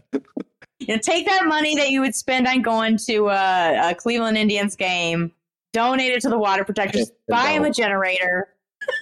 I feel like at this point, we need to just go full on. Oh my God, what was do you guys play Final Fantasy VII? Mm-mm. No, what? Oh my God, I can't come on this. I'm so bad at video games. We're not friends anymore. I'm the wrong kind of dork. Sorry. Okay, well... I'm so disappointed in you guys right now. I'm just palatable. Okay, well, in Final Fantasy VII, there's an eco-terrorist group, and all I can think is Midgar, and I know that's not the name because Midgar is the city. But basically, maybe it's Meteor. I don't know, whatever. They go around and they're blowing up these pipelines that are sucking magic out of the earth, and it's destroying the earth. And I feel like... I know that's not a popular thing to say, and I'm already on a watch list because I'm Native American and I go to powwows, because that's a thing that happens. You cannot underestimate the number of times I have been at a powwow and looked out and seen a federal agent going down the line of the cars and writing down license plates. I know I'm on a watch list. It's all right. I'm indigenous. Can't kill me. So, yeah. If we can just get some white people on the front lines standing, I just need your beautiful Blanc bodies as a barrier from the violence. That's what I need from you. Yeah. Well, I mean, and I need your money. So, I mean, what is the wrong way to support decolonization, the wrong way to be an ally? And like there was, like I wrote down, I put hashtags, empty symbols and gestures, social media slacktivism, and centering white settler opinions, like showing up to these protests and being like, well, I think that we should give this money to these people, or like, well, I think that, you know, shut the fuck up, and like literally stand in the back and be part of the vanguard party. Like let the people who are suffering through the struggle and actually doing the activism be the leaders of that group, because that's, yes, they deserve it. That's, yes, it's as simple as that. And, you know, and I will go even one step further and say we really need to double down on our efforts to support Black women, because when Black women win, everybody fucking wins. There's never been a time when a Black woman has like moved up and not brought everybody in her community with her. I'm sorry, it doesn't fucking happen. So I want to see more solidarity between the groups. We have way more in common than we have apart, you know, and if we can just get past these superficial differences, we could do something. Yeah. But I feel like we're so fractured right now over these basically bullshit ideological differences. Like, listen, the planet is on fucking fire. Like Marxism, Leninism, Trotskyism, what the fuck does it matter when you don't have air to breathe? Well, Trotskyism, I don't read any of them, so I really am out of my lane there, but I knew it would get your attention. That was all I was trying to do. Well, I mean, if you bring up Trotsky on this podcast, it will definitely get somebody to this. It's like, it's just a fucking meme at this point, but like, I don't know. I feel like that does kind of answer the question, like, what is the right way? Because we could talk plenty. I'm sure we probably have spent a good amount of time talking about what is the wrong way. The right way I think is more useful. It's something that our listeners and leftists need to hear. It's like, what's the right way to go about doing it? Well, the right way would be to start listening to my podcast. Boom, right there. That gets you 10 points for Gryffindor. Bam, bam.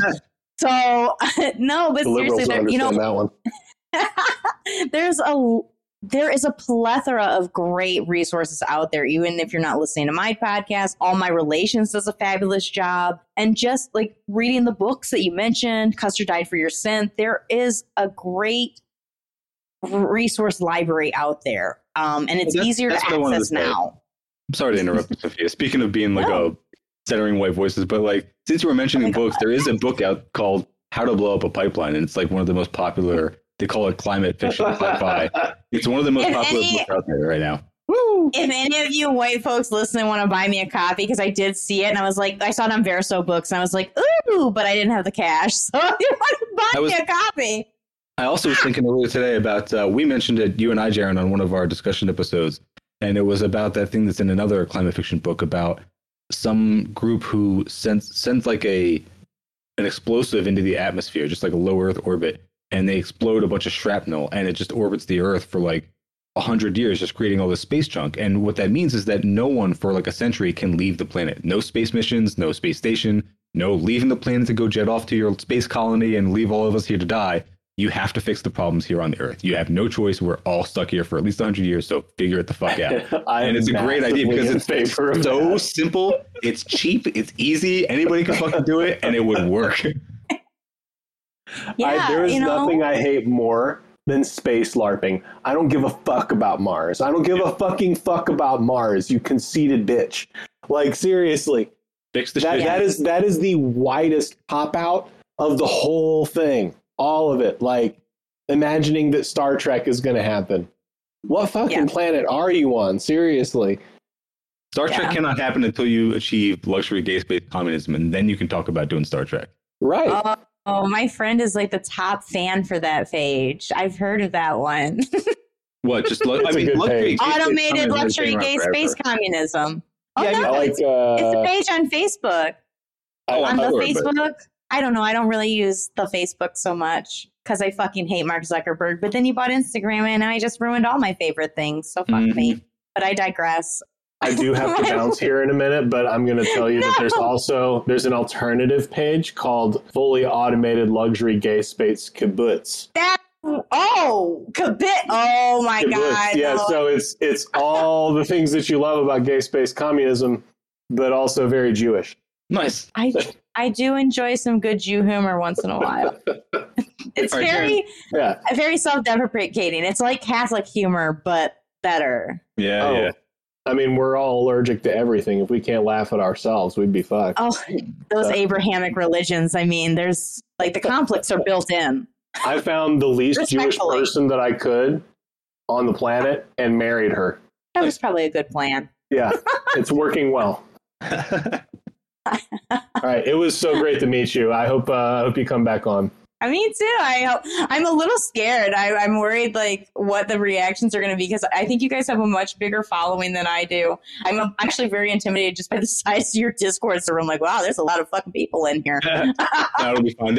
There's no one who listens to our podcast that is not going to be cool with anything that you said here, so I wouldn't worry about that whatsoever. Yeah, we have a really cool community actually. I'm like, wow. Jaren, plug your website real quick before you bounce, and then we'll continue and we'll wrap it up there. Oh, cool. You can buy either one of my books there. Currently, the funds are going towards publishing my third one, and I did remove it from my Instagram because people are trying to hack me a lot right now for some reason. So this is the only way you're going to hear about it.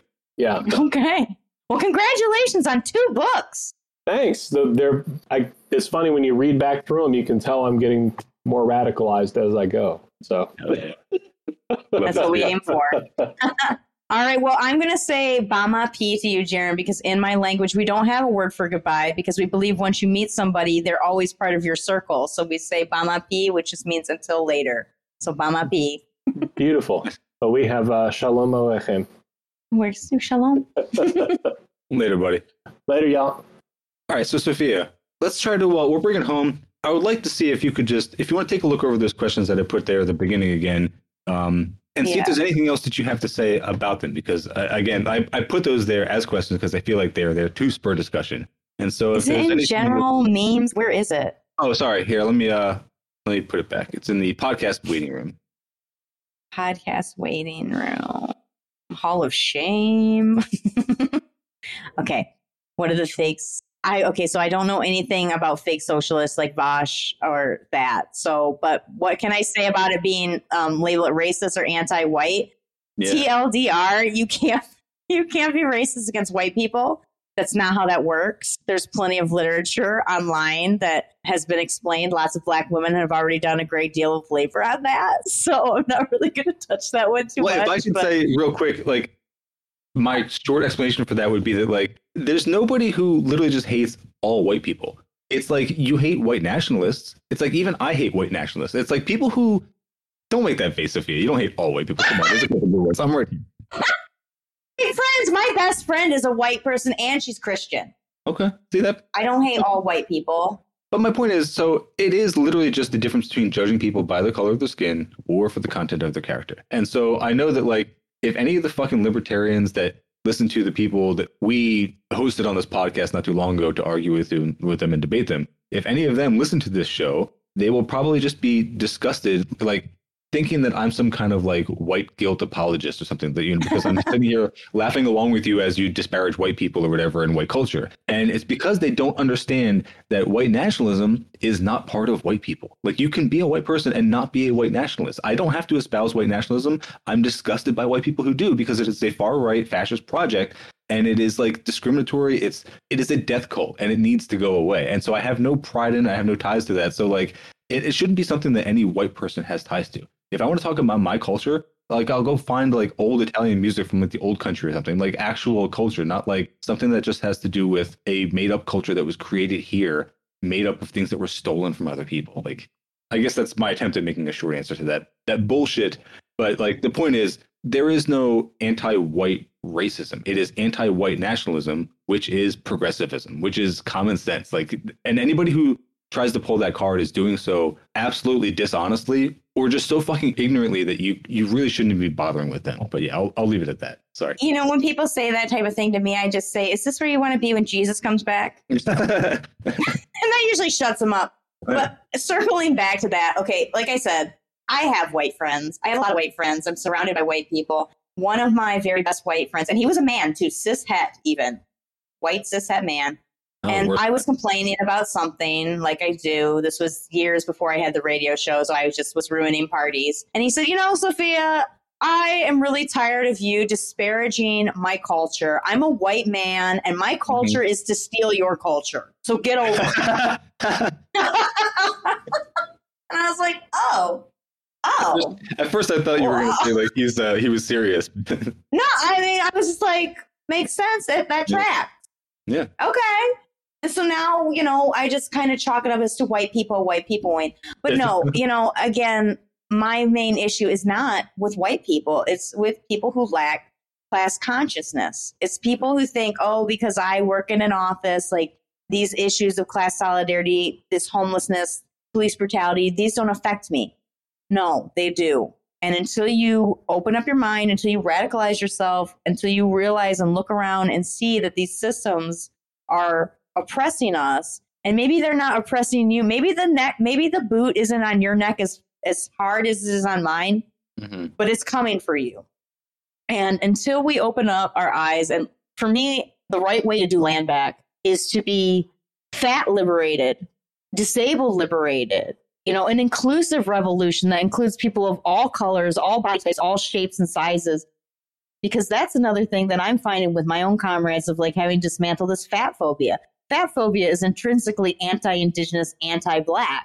And until we dismantle that, I feel like shitting on Black people or shitting on fat people is like the last socially tolerable group that we can marginalize. And like, no, like that's all of these things. We need to get rid of all of these trappings of imperialism and colonization. They're all toxic. They all need to go away. None of these are serving us, and looking around and seeing like who benefits from this archetype of beauty and what femininity is and this binary of gender, because that's something I also don't buy into the gender binary, because as an Indigenous person, that's not something that reflects what I've been taught and the world that I live in, you know?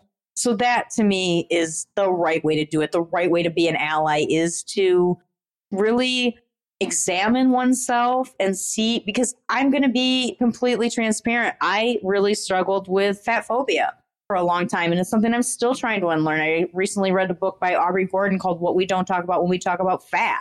And, just hearing about her experience and, I gained some weight over the pandemic, and I'm not even going to say like, it's not even a tenth of what, like a super fat or an infinity fat person. Like I'm still within the size guidelines of, a normal, air quote, normal body. I can easily find clothes. Okay. Yeah. Not easily, but more easily than my super fat comrades.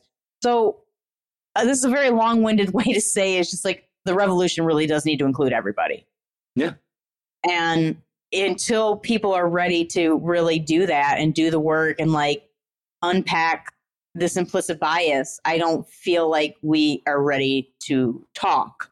You can't get to land back if you're still struggling with disability rights. It's a baby step thing. So talking about it's great. That's a baby step. Baby steps to the revolution. Well, okay. So then that brings me to the next thing, which is that let's talk about what orgs people can join, because that's what people should be doing, right? Is they should try to find like their local orgs. If there's a national org that is a land back related org that sponsors it, do you know of any off the top of your head that they can join? Or if not, like, can our listeners reach out to you to find some if they might be interested in joining? Okay. So the first thing I'm going to say is, what I recommend to all non-Indigenous people is find out whose land you're on first.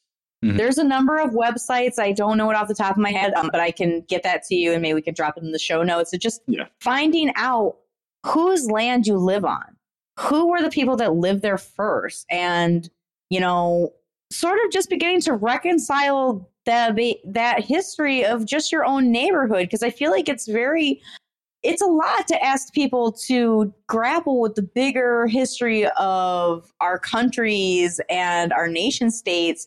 Like, just kind of look into your own neighborhood first. Look into your own backyard. Find out who the tribes are in your area, because we're not a monolith. One of the things that I always do when I go, I do a lot of presentations about being Native American in America.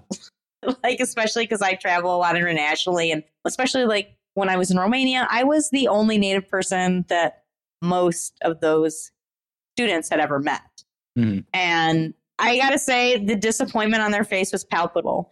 Like, they're like, are you sure? Are you sure you're Native? Because you don't look Native. Yeah. Like, well, you don't look racist. So funny how that works out. And no, I didn't say that to the kids. I thought it sometimes. Yeah. Well, that's just my quippy one-liner. But, it's annoying, but I can't fault them for it, because what have they seen? As a kid in Romania, what have they seen about Native Americans? They only know what they've seen in John Wayne movies. So, and there's a reason that those were called spaghetti westerns, because they were all fucking filmed in Italy. Mm-hmm. Like, most of those Native actors, they're Italian, they're not Native. That was the weirdest thing about being in Romania, is one day I was walking, I was in Iași. So I was on the eastern side of the country. I was in Iași, which is right close to the border with Moldova. And I was walking down the street, and all of a sudden I hear like this very stereotypical Carlos flute music, and I whip a Yui and I look, and there's some guy dressed up like a Native American. And, my nosy ass, I got to go over them. Like, maybe he's my cousin. Let me go check it out. He was not. He was a fake. He was a pretendian. And I was just like, I can't fucking go anywhere. I'm halfway across the world and I'm dealing with this shit. I'm down in Brazil. They have fucking dream catchers down here all the time. I'm just like, all right, whatever. I'm just gonna lean into it. And my husband's such an asshole. He'll be like, "Ooh, honey, do you want one of those authentic dream catchers?" It's like, I will murder you. Probably not, because I need you to, get my green card. But afterwards, once I got my card, buddy, watch out. Oh, yeah. German languages. Wow, you have a really active feed. I see you have Chinese, German, Russian, Portuguese, Hindi, Irish. Oh, I don't know how active those are, but we have those as an option. So we have a lot of channels. I don't know how active all of them are, but we definitely have a lot of resources, because this is what I wanted to do, was compile a place for people to win arguments online. So that's what we have here. Okay. If you want to find out anything related to socialism, it's all most of those are collections of articles and resources and stuff, like info. So my nephew would love that. He's going through a Stalinism phase right now. Oh, I can't roll my eyes hard enough. Okay, you came on the wrong podcast, I think, unfortunately. So we jerk off about Stalin here all the time. Listen, I jerk off to Stalin. Have you seen his prison photo? Jesus fucking Christ. Oh, the things I would do to that face. Oh, unholy. I'll put you in the gulag. It's called my thighs. Respectfully. Podcast waiting room. Just looking at the questions. What is the wrong way to support decolonization? We totally talked about that. What's the right way? Follow me online at ANGR Podcast or at Sophia on Twitter. Well, okay, so I do kind of want to wrap it up, but I think that's a good way to do it. It's we talked a little bit about what people could do in the right way, and I think that's what people should do. And like you said, look in your local community, look at whose land you are on, and it could be as simple and mind-blowing as looking at a fucking map. It's crazy, but when you just look at a map of your local area, you will see a lot of indigenous names. And then if you just look at those indigenous names, maybe Google them, see who they belong to, you will find out a lot about just the town that you're in. And then who knows? There may still be some indigenous people of that tribe in your area left. There could actually be some descendants, and maybe they have an organization that you could reach out to. That might be an easy way to find out about it.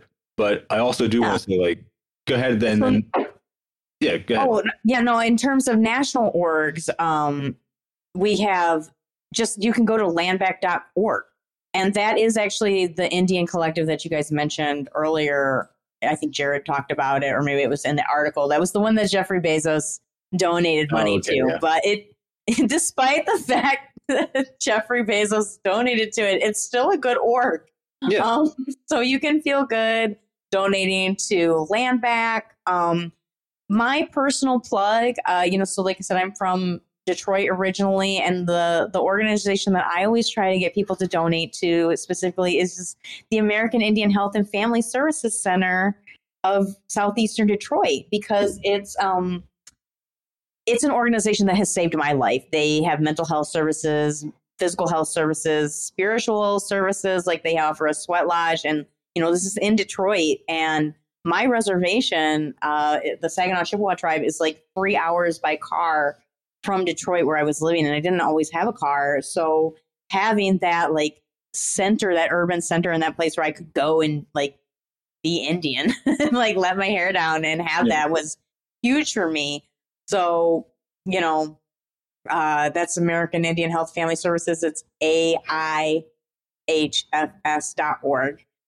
So that's my personal plug who I, you know what a great way, honestly, to help. I know we're all very anti-Amazon here, but if you do have to use Amazon, sign up for Smile donations.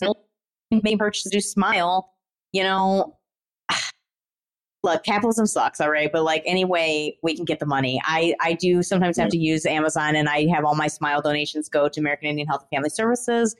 So once you find an org, or also the St. Joseph Indian School is a popular one. I have a friend who works there as an art teacher, and it is a residential school, but now it's been given back to the tribe, and it's tribally run and tribally operated. And I know everything that they do goes directly to those Native youth. So just, I will compile a list of my favorite resources to share with you in the next couple of days.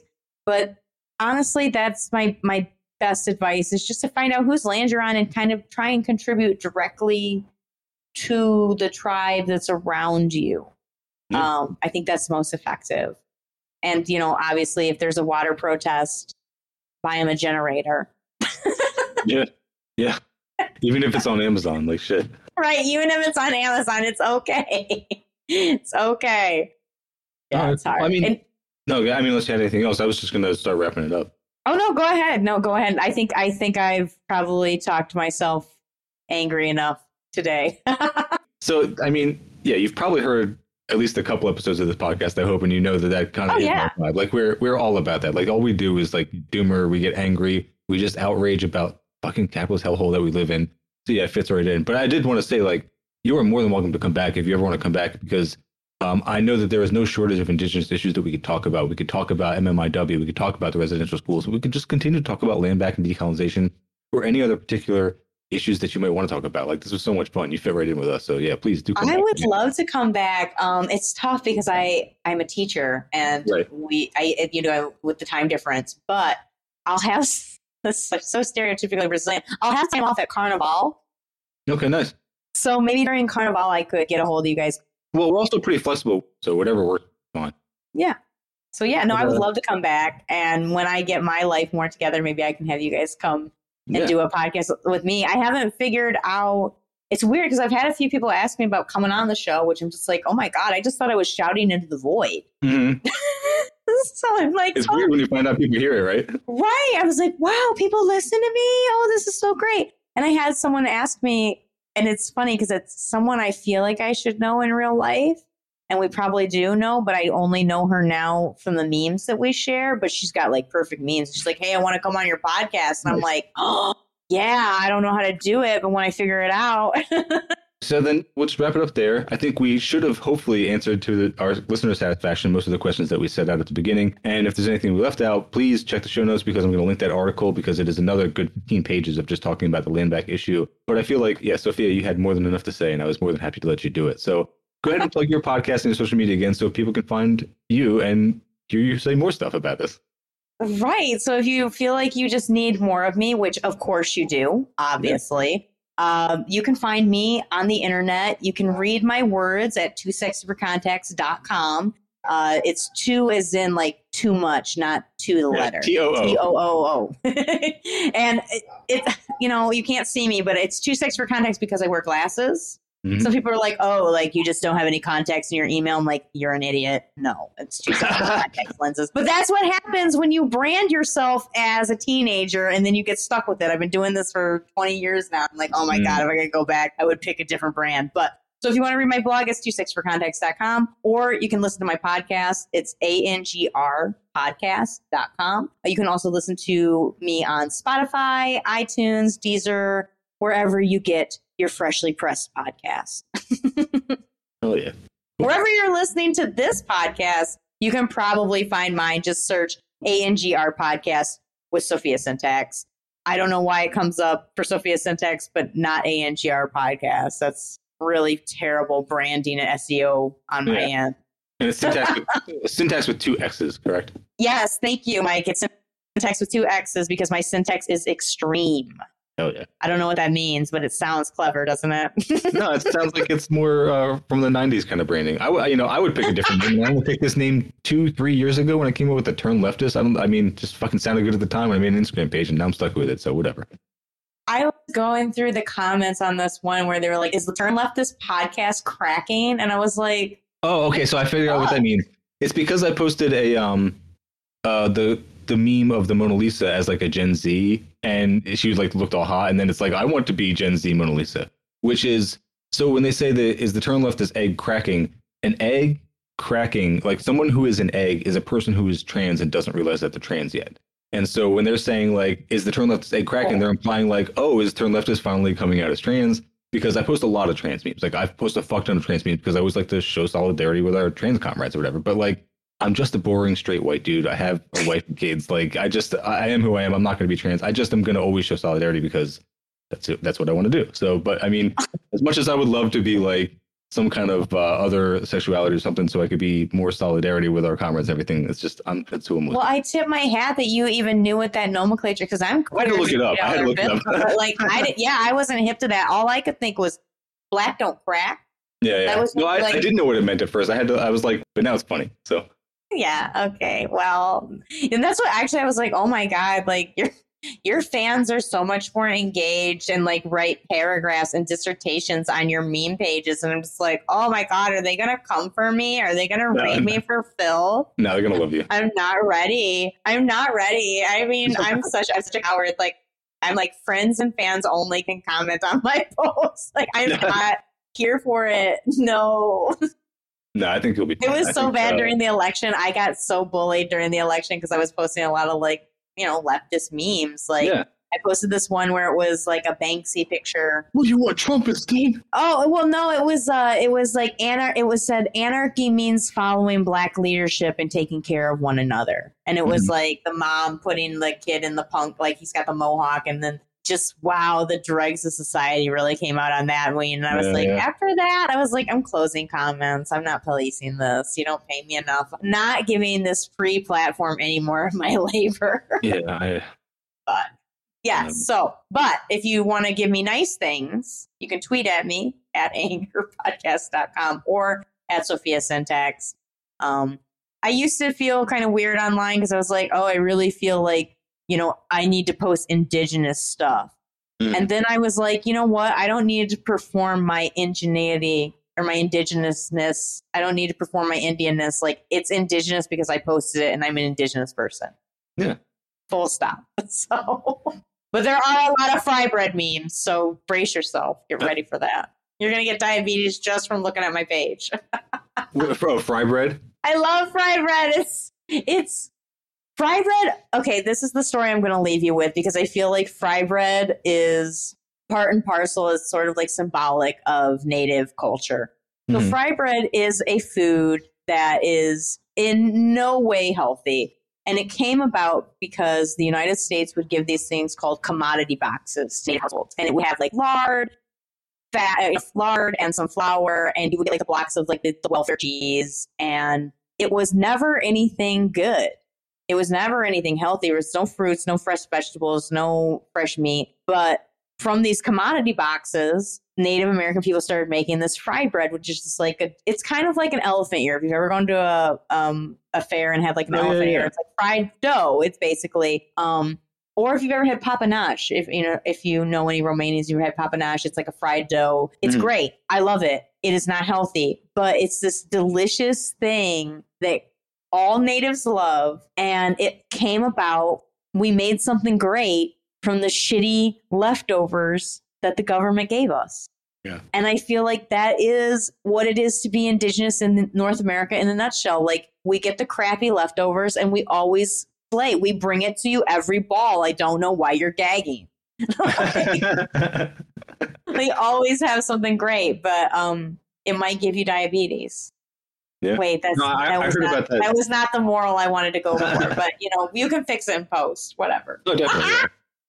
No, I remember hearing about fry bread, I think again on the Red Nation podcast, and they were describing it. It sounded like you said, it sounds very bad for you, but it sounds so fucking delicious because you know what an elephant ear tastes like, or fried dough. Like, Yeah, and like if you put some fresh strawberries and whipped cream on it, you get like fried bread, strawberry shortcake. Like, you know that scene in Forrest Gump where he's talking about like bubblegum, shrimp, and all the different ways that you can prepare. That's like what it is with fried bread. So you can have an Indian taco. You can have an Indian cheeseburger. You can have an Indian strawberry shortcake, and all of it. You can have an Indian pizza. All it is this stuff. It does sound pretty good.